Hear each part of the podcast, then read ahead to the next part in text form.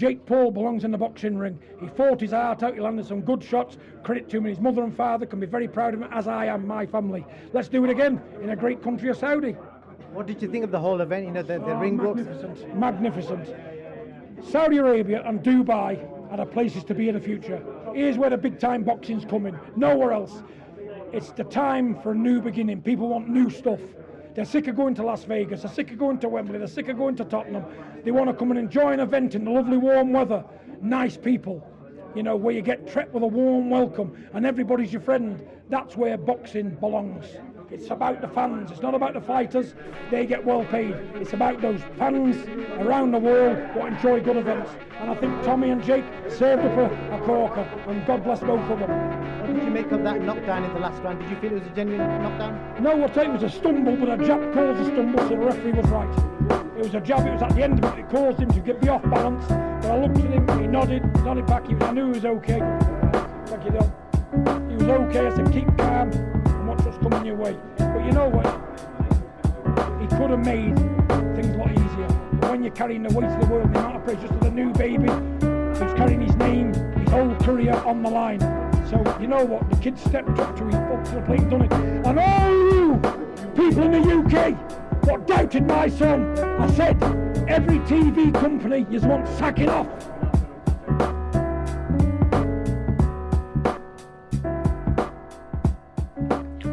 And welcome back to the number one podcast in the sport where the number one dietary choice is now the uncastrated boar meat omelette of all things to eat to get big, strong, and in shape.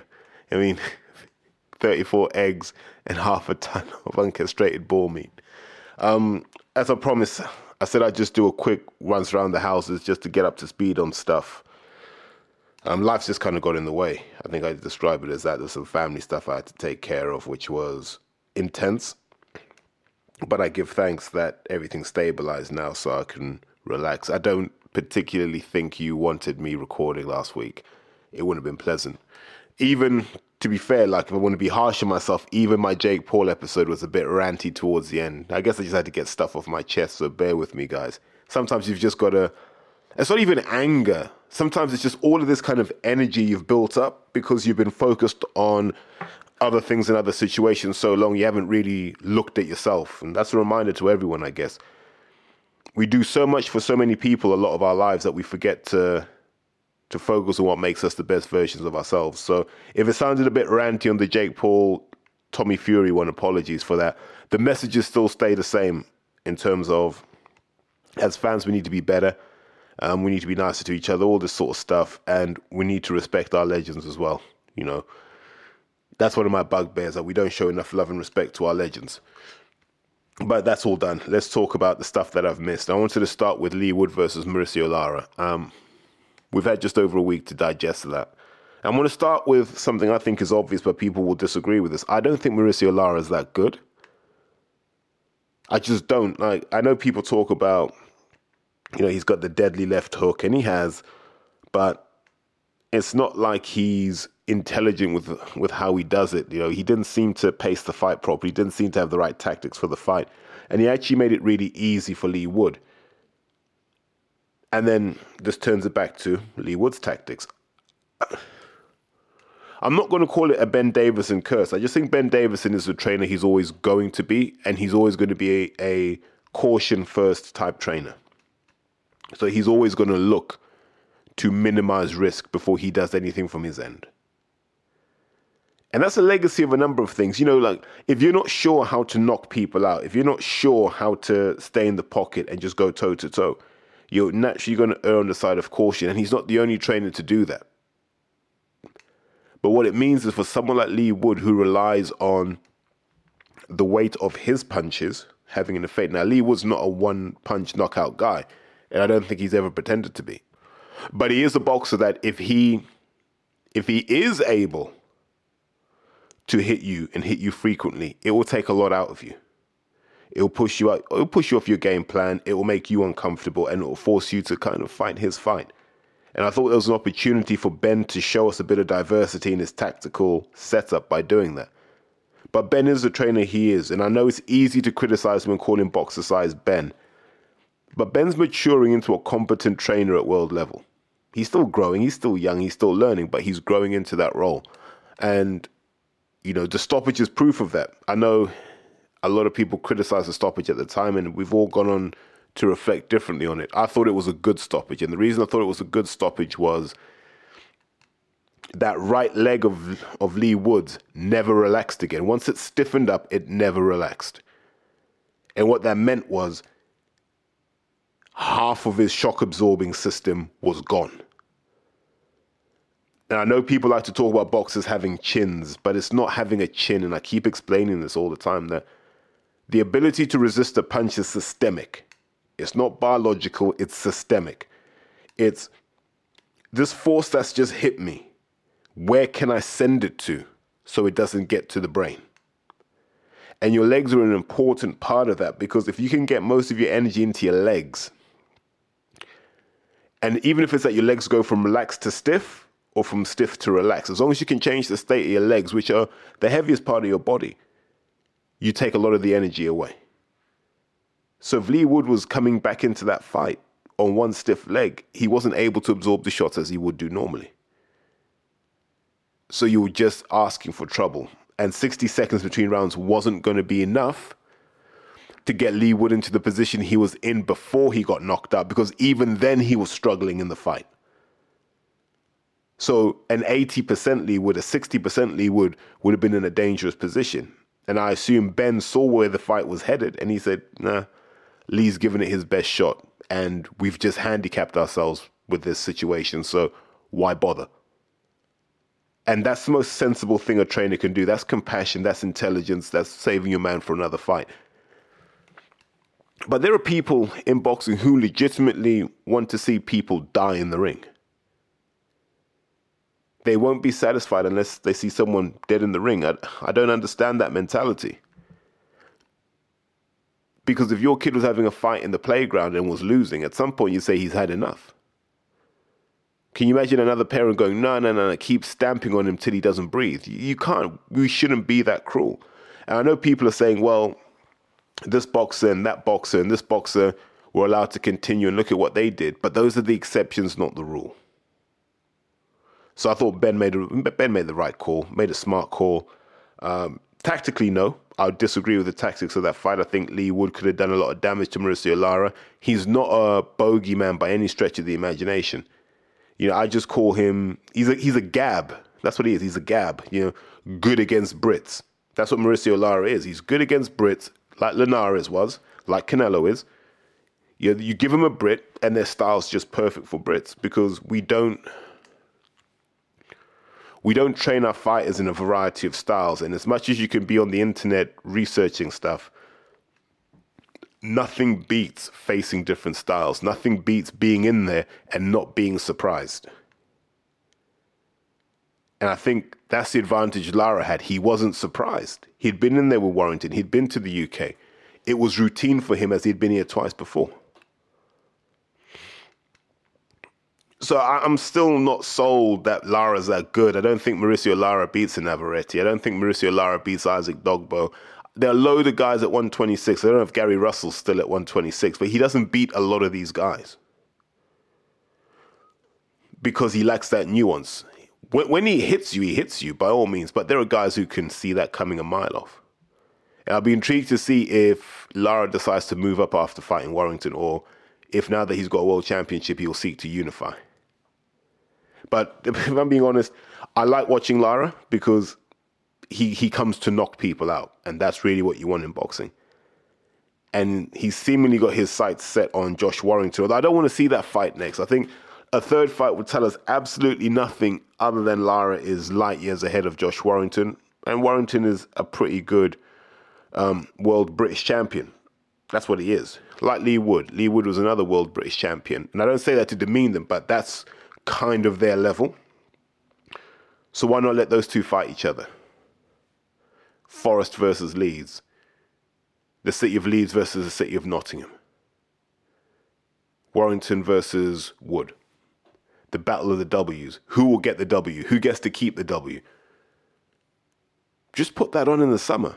It's easy money. It's the same money you would make for either man fighting Lara without the jeopardy of shortening your career.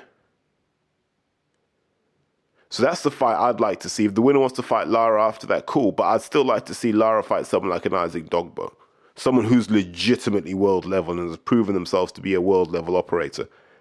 And he's still got that British connection as much as people try to, you know, push him to the side.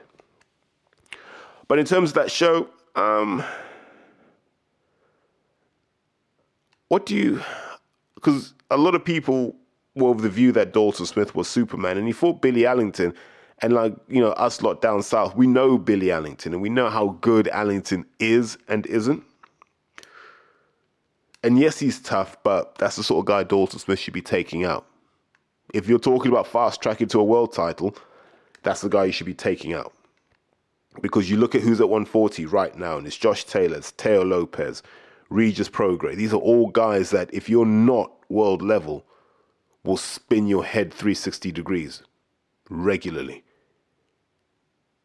Yeah. Could Dalton Smith beat a Viktor Postol now? Probably not.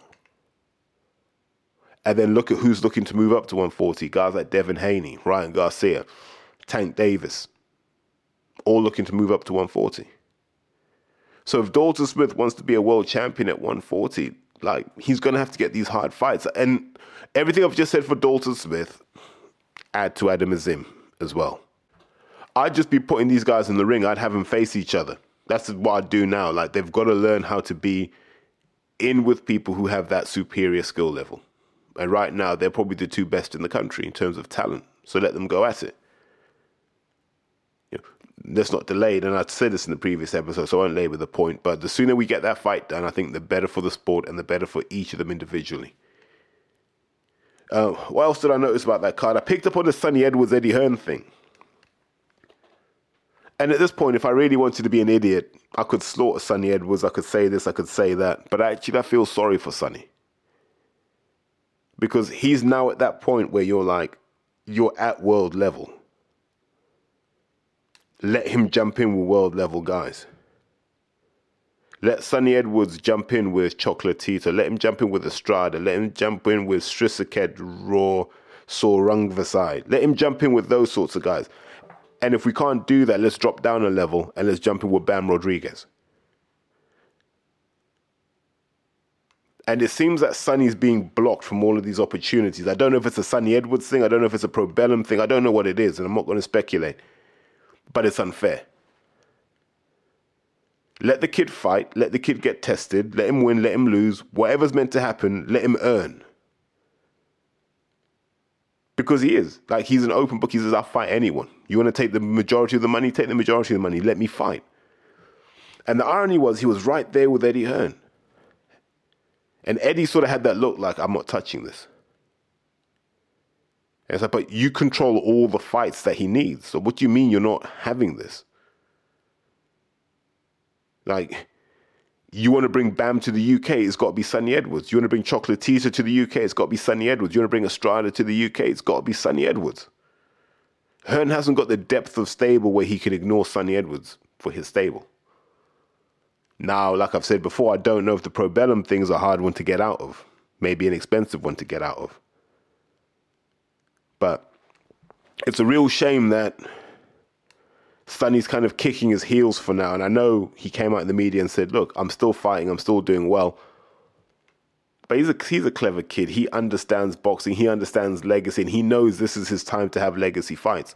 So hopefully the fans will put the right kind of pressure on the promoters and Sunny will get his opportunity. That's what I'll say on the matter because let's find out what level he's at, really. And he wants to know himself. So let him get stuck in. I just genuinely felt I felt sorry for him when it start, when it started to look like things were getting blocked off for him, and you're like, uh. and it doesn't matter what someone says to me online. I mean, that stuff it's it's not real. But getting blocked from opportunities is real, and that does affect him. It affects his his spiritual health. It, it affects all sorts of things. You know, it's not nice to to know that you're capable of an opportunity. You don't get it. People, come on, how many people listening right now have been on a job hunt, and you know there's a role you could do in your sleep? And they tell you that you're not qualified or that they found someone more qualified. And you take up, it's a blow. So I've got a bit of empathy with Sunny and I say, look, let the young man have his opportunity. On the subject of, you know, Middle Eastern connections, it's crazy that we're walking into March and we still don't have a date or even an inkling of when Fury versus Usyk will happen. Um, the the chatter coming through the various channels and online is that Usyk wants it to be a 50-50 split. Fury saying no. I think I've spoken about this before. Might have been on Porky's channel, and I've said my theory on this is Usyk's just out there to get his retirement check, right? I don't think once Usyk fights for undisputed heavyweight, I don't think he wants to fight again. There's nothing else he has to prove. If he wins, maybe he'll carry on and fight Wilder just to complete the set. But after that, there's nothing for him to prove. Whereas I have a feeling Tyson Fury owes people money out of this purse. And what Tyson's saying is, if I owe X, I need to make sure that I secure that and my own revenue. So I think his argument is me and Usyk can take home 50-50, but I still got overheads of people that I've got to pay. So it can't be 50-50 at the headline level. And Usyk's almost like, well, that's not my problem. I think that's where the negotiations are stuck. Uh, the other challenge is the Middle East aren't spending as much money because they're realizing that these these boxing events are incredibly expensive to stage and it's hard to track where the return on investment is coming from. I think what the Saudis are realizing, what the the Emiratis are realizing, the Qataris are realizing is actually boxing's not a glamour sport. Unless you've got like a Fury, the rest of it is not glamorous. So spending a hundred million to stage an event isn't going to give you a corresponding return. Unlike signing Cristiano Ronaldo, which does have a corresponding return because there's more of a halo effect of football on how fans perceive your country and how fans behave. Boxing, people can kind of take or leave. So this will be like that last year where you can get real Middle Eastern money before they start introducing tighter financial controls and tighter business cases around staging these sorts of fights. But it goes back to the old adage boxing is the art of finding people with money and separating from their money, giving as little as you need to in the process. So, what are they saying about Fury? Fury's meant to be boxing April 29th. Whether it's Usyk or not is irrelevant, right? He's boxing April 29th, but people won't I don't think people will show up. But we say this every time about Fury, and people show up. And yeah, boxing fans are a different breed. I, I don't understand them. I'm grateful that a lot of them exist, but I don't understand them. Keep listening to this channel, keep sharing, keep liking, please. So, what will be interesting is we'll see if there's a Middle Eastern appetite for Lomachenko versus Haney. If they can make stupid money in the Middle East, then fantastic, right? The market's still viable, but I have a feeling that they'll struggle. The other challenge they have as well is if they have it in America, can Ben Davison fly out to the States? Is that why Devin Haney wants to do it in the Middle East? I don't know. But it seems strange that Bob Arum would do a top ranked show in the Middle East where neither neither fan has a significant neither fighter has a, a significant fan base. Whereas you could do that fight in Vegas and make all the money you need. So I find that really interesting, but that will all be revealed, I guess, between now and Easter. But the upside is, look, in the lightweight division, we're getting the fights we asked for, right? So we're going to get Lomachenko versus Haney, which is a credible fight for undisputed. In the prior to that, we're going to get Tank Davis versus Ryan Garcia. Was it April twenty second?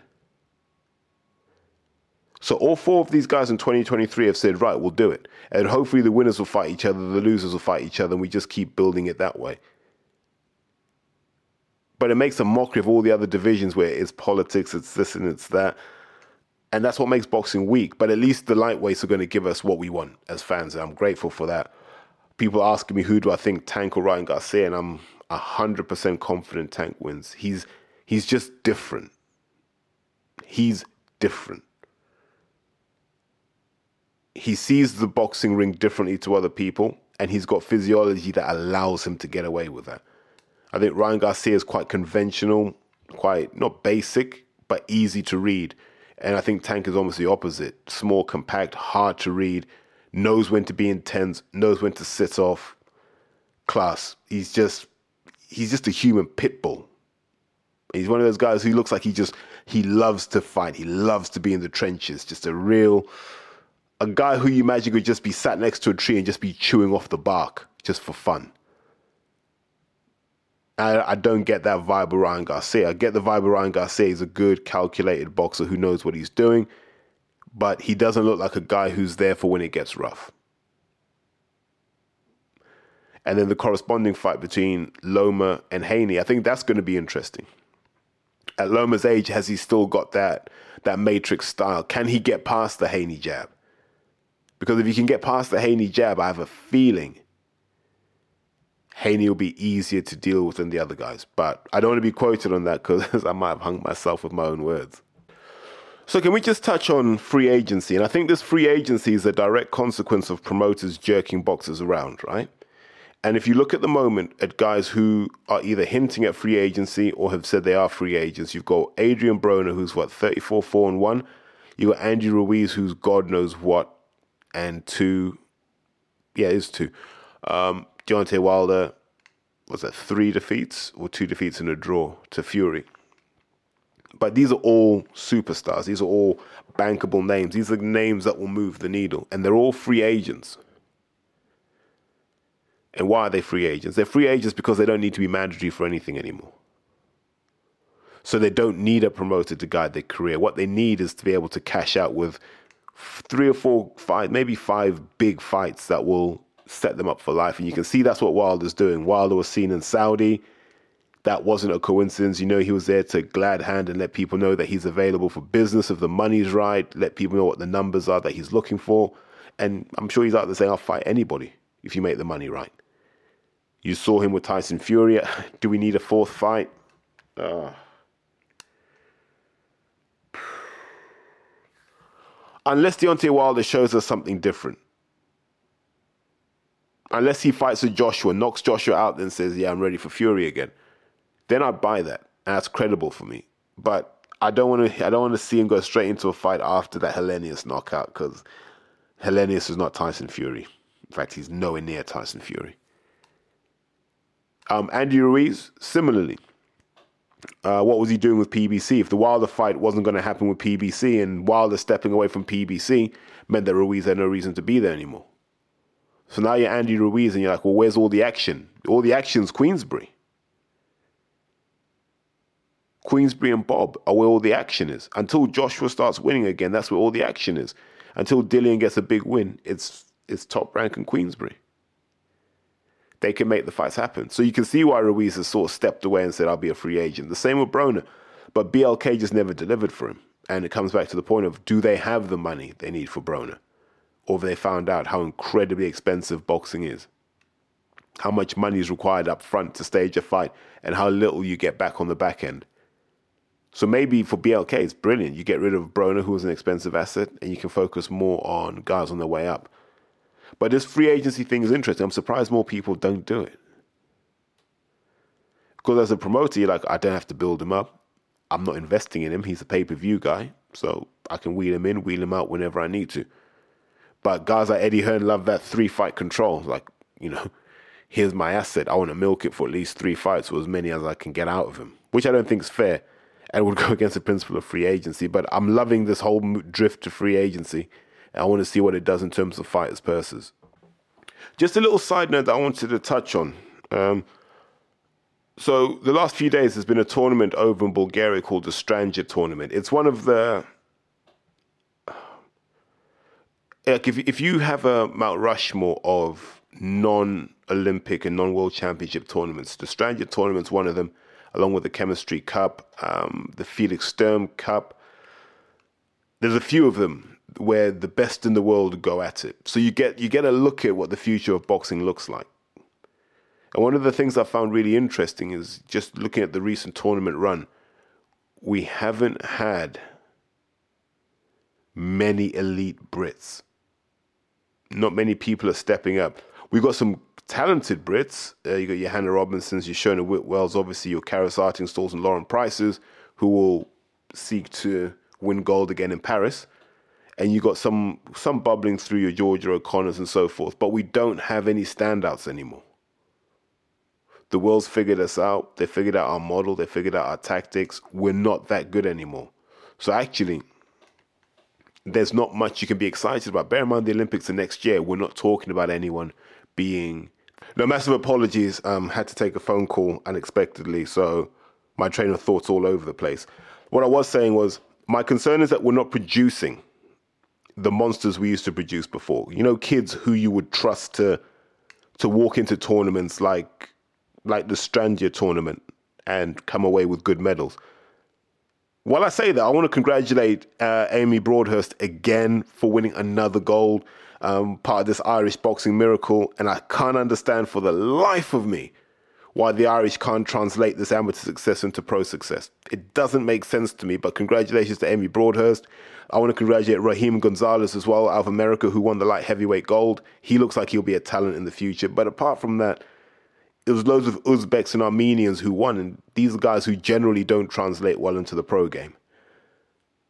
So there's something that's lacking in the British system at the moment, and I don't know what it is. We're in an era now where the ability to acquire knowledge and skill is easier. Like there are no barriers to knowledge anymore. So I don't know if it's that we're just not getting the kids through the doors anymore. I don't know if it's that. I don't yeah, it's a hard one, but we're we're struggling at the moment. We're struggling because, and I put this out to the listeners: if you can name me five amateurs in the GB system now, who you'd back to get medals, man or female, you you'd put your house on getting medals.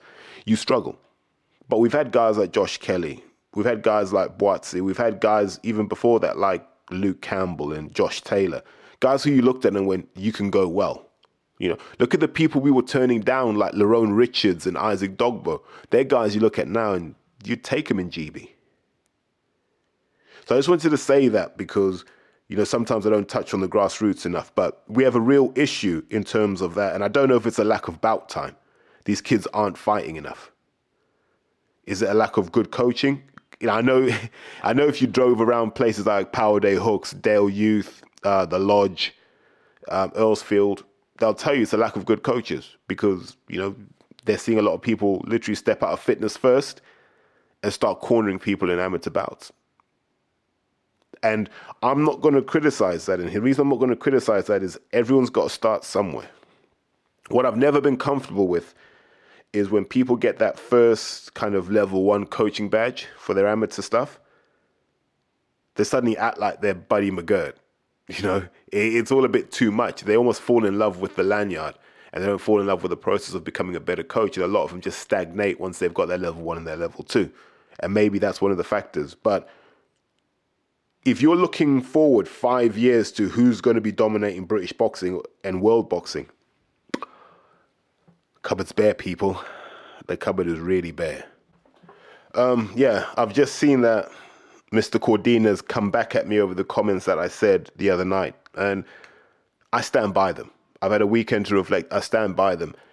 Anyone who's attacking people trying to make a living, I don't know who Floyd has to feed with his money.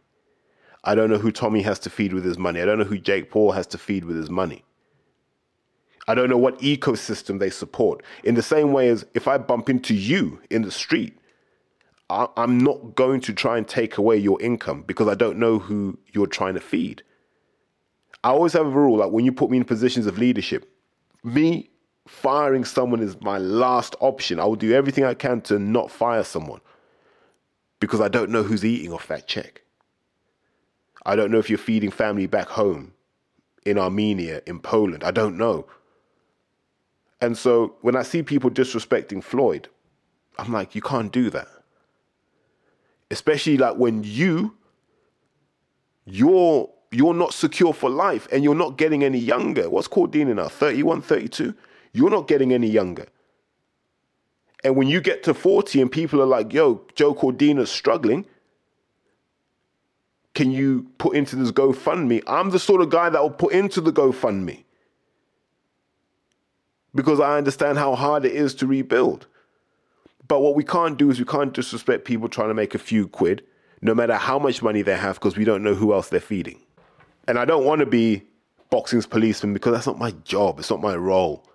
But boxers need to be better because everyone's now turning into Danny Connor, just bitter at everything. Bitter at everything, bitter at the stuff that people have that you don't have, but you feel you deserve.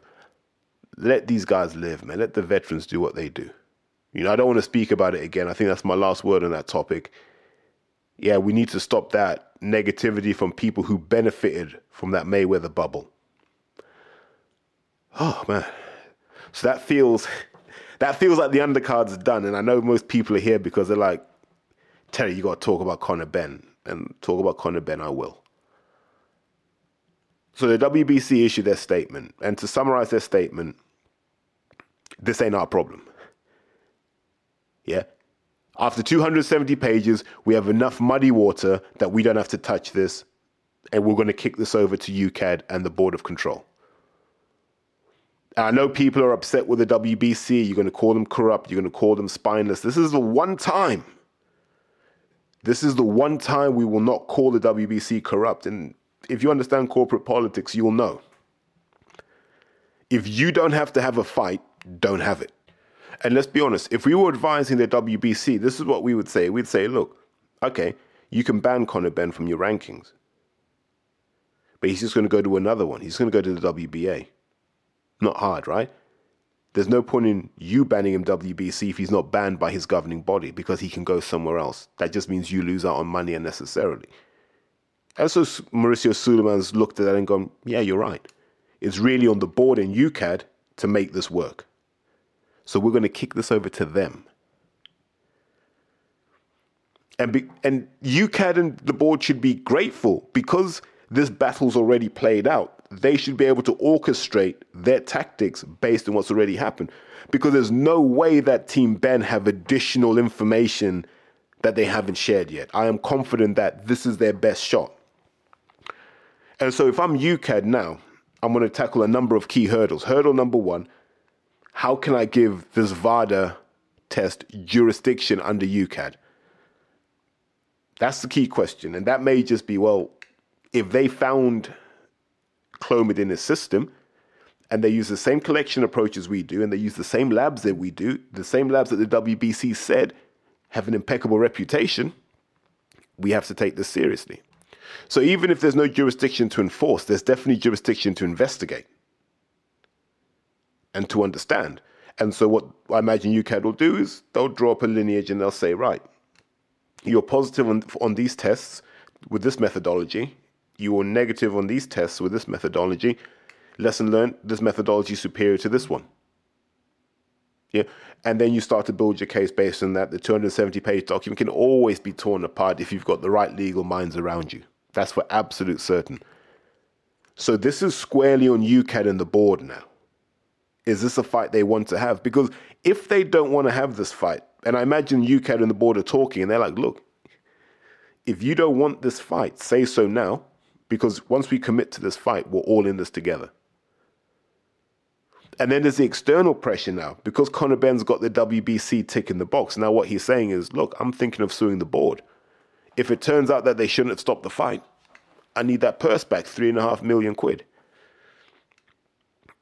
And is that done with any certainty of winning? No, but it's done to scare the board and to force them into a position that's favorable to Conor Benn. And this is where the board have to stand firm and they need to say, right, we're going to investigate. And the investigation remains the same as it always has done. How did the clomid end up in your system? Remember, argument number one it was contaminated in the lab. And I think I said at the time, there's no way that lab in King's College would would ever risk that. Because if it turned out that King's College London were unable to manage the custody of delicate samples, they'd never get any work. And they're not going to sacrifice that for the sake of Conor Benn. And they have a big enough endowment that they could happily take that one to court. Alumni representation, all of that. It's you don't mess with certain institutions. So that was the first argument, and that argument fell. So then the second argument was he got this from an elevated consumption of eggs that were contaminated with clomid. Now, everyone knows that you can't have hormones in food in the United Kingdom. That's one of the benefits we had of joining the uh, European Union was a prohibition on hormones in our livestock. So now Conor Benn's got a show, and this is what he'll have to show if if there is jurisdiction for an investigation, he'll have to show which eggs had clomiphene in them. How were the eggs prepared? What happens to clomiphene when it's cooked in eggs? All of these things, you've got to go through a chain of custody. No, you're not a chain of custody, but a chain of argument around that. And you've got to build that case to say this is how it happened. And so Conor Benn will have to provide receipts. And I have a feeling that there will be some invoices provided. Whether they're true or not, I don't know. But there'll be some invoices provided by a friendly farmer who will say, I had eggs and clomiphene may have snuck in by accident.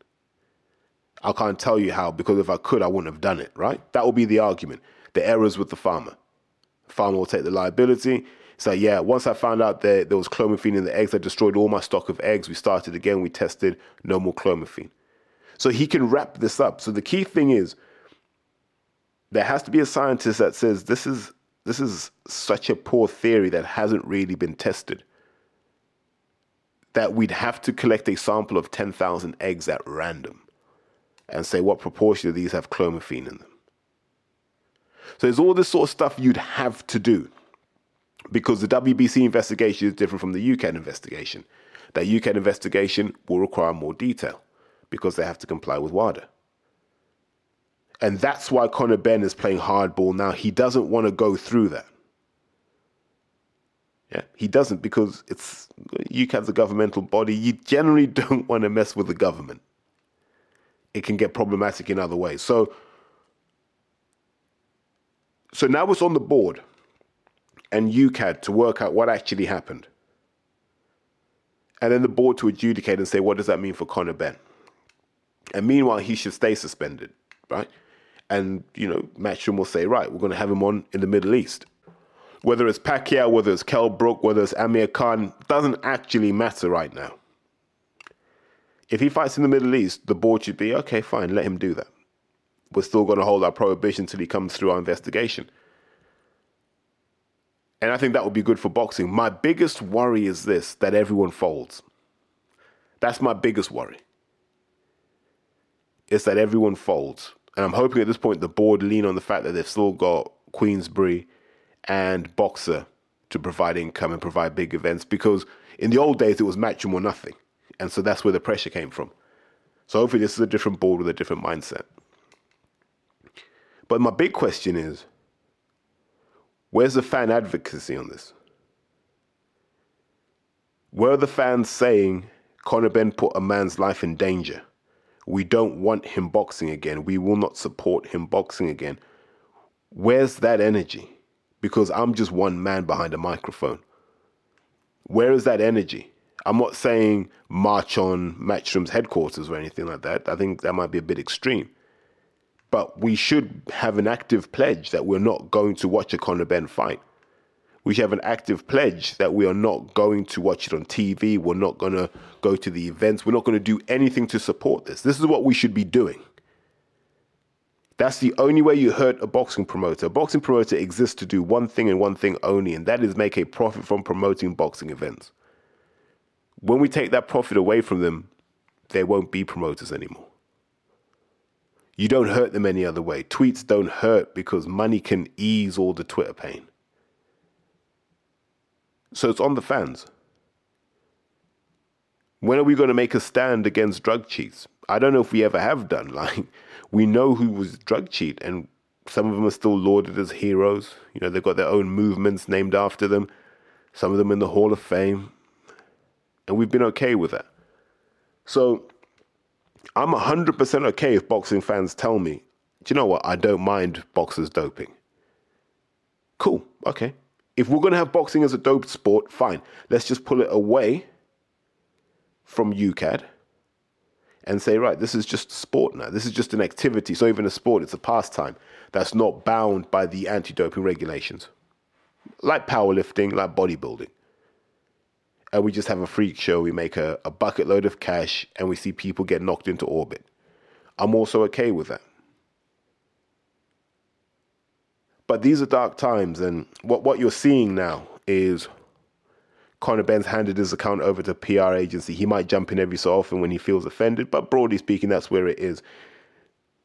UKAD haven't gone elbow deep into the Sims gym, which they should have done. They haven't gone elbow deep into Dr. Uz and all of his clients, which is what should have happened immediately. Every one of them should have been tested right there and then. That very week, everyone on that list in his Twitter bio, who is Insta bio, should have been tested. UKAD didn't do that. That lets me know that UKAD don't really want to catch everyone. They could have caught absolutely everyone because Dr. Uz has been public for a while. They could have caught these guys in the summer. You've got boxers gaining 30 pounds still with a six pack, and no one's asking how that's happened. No one's asking these uncomfortable questions. Okay, fine. But all of this stuff happens. Think about this.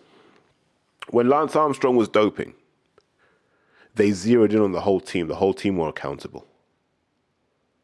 Everyone was, all right, look at everyone. And that's how it should be. Look at the institution. When they found the Soviets were doping, what happened? They looked at the whole thing. When they found the Russians, sorry, not the Soviets. When they found the Russians were doping, they looked at the whole thing. We find Conor Benn doping, and no one says, Can we look at the whole gym and say, What the hell's been going on here? And you should be able, the board should be able to seize your phone, your emails, all of this, like, like they do in rugby. In rugby, you got to show your pay slips, all of this stuff. You got to show all your bank statements for full transparency, which you don't get in boxing. And the reason you don't get any of this in boxing is if we found out the truth, there'd be riots in the streets. The lack of transparency in boxing allows a lot of messed up things to stay hidden. So if you ask me what's going to happen with this Conor Benn thing, here's one thing I'll say with absolute certainty. That card that they put together for Conor Benn's return, they'll make it so good, you won't resist it. Because, and what Eddie will show is he'll just show he's the most powerful man in boxing. He'll pull a card together and fans will be like, wow, I need to see that. And that'll be Conor Benn's return. Yeah, absolutely crazy, isn't it? And you know what? When when we look back on this and we say, when did anti-doping become an irrelevance? And I always say it became an irrelevance when you were allowed to make excuses. I thought the strict liability thing was a great idea, where it didn't matter how it got into your system. Once it was in your system, you couldn't compete because what that did is it forced the athletes to cut no corners. When they allowed Ginny Fuchs to um, without Ginny Fuchs to compete as an amateur boxer, having been found not with naturally occurring hormones at elevated levels in her system, she was found with research chemicals in her system. And then she said she got them from engaging in physical contact with her boyfriend vigorously. But it's like, he shouldn't have had them either. These aren't things that you should have naturally. And if he wasn't telling her, why is she still with him? All of these things. But when you look at that and they accept these stupid excuses, and you suddenly realize they don't want to catch these people. They want to catch you. They want to catch me. Right? People who don't have recourse to lawyers and so on and so forth because that's an easy win for them. All they do is seek to justify their own existence. And they do that by saying, This is how many people we caught. It doesn't matter who they catch. Yeah? If they catch a heavyweight champion of the world, cool. But it's equally cool if they catch some young amateur kid in Cumbria. That's the issue. Until they get a government mandate to clean up boxing and the additional funding to do so, don't expect it to happen anytime soon. So we will be here after the next failed test and the next one, and the next one, and the next one. And at no point will anyone look back and go, Liam Cameron was hard done by in that case. Because all he needed were about four or five lawyer letters, and they'd have let him go with a six month ban. Crazy. I think that's probably a good point to end. I think I blessed you with two episodes in a day, so you know, I'm allowed a few days off now, surely. Please, please, can I have a few days off. You take care and I'll speak to you guys soon. Okay, bye.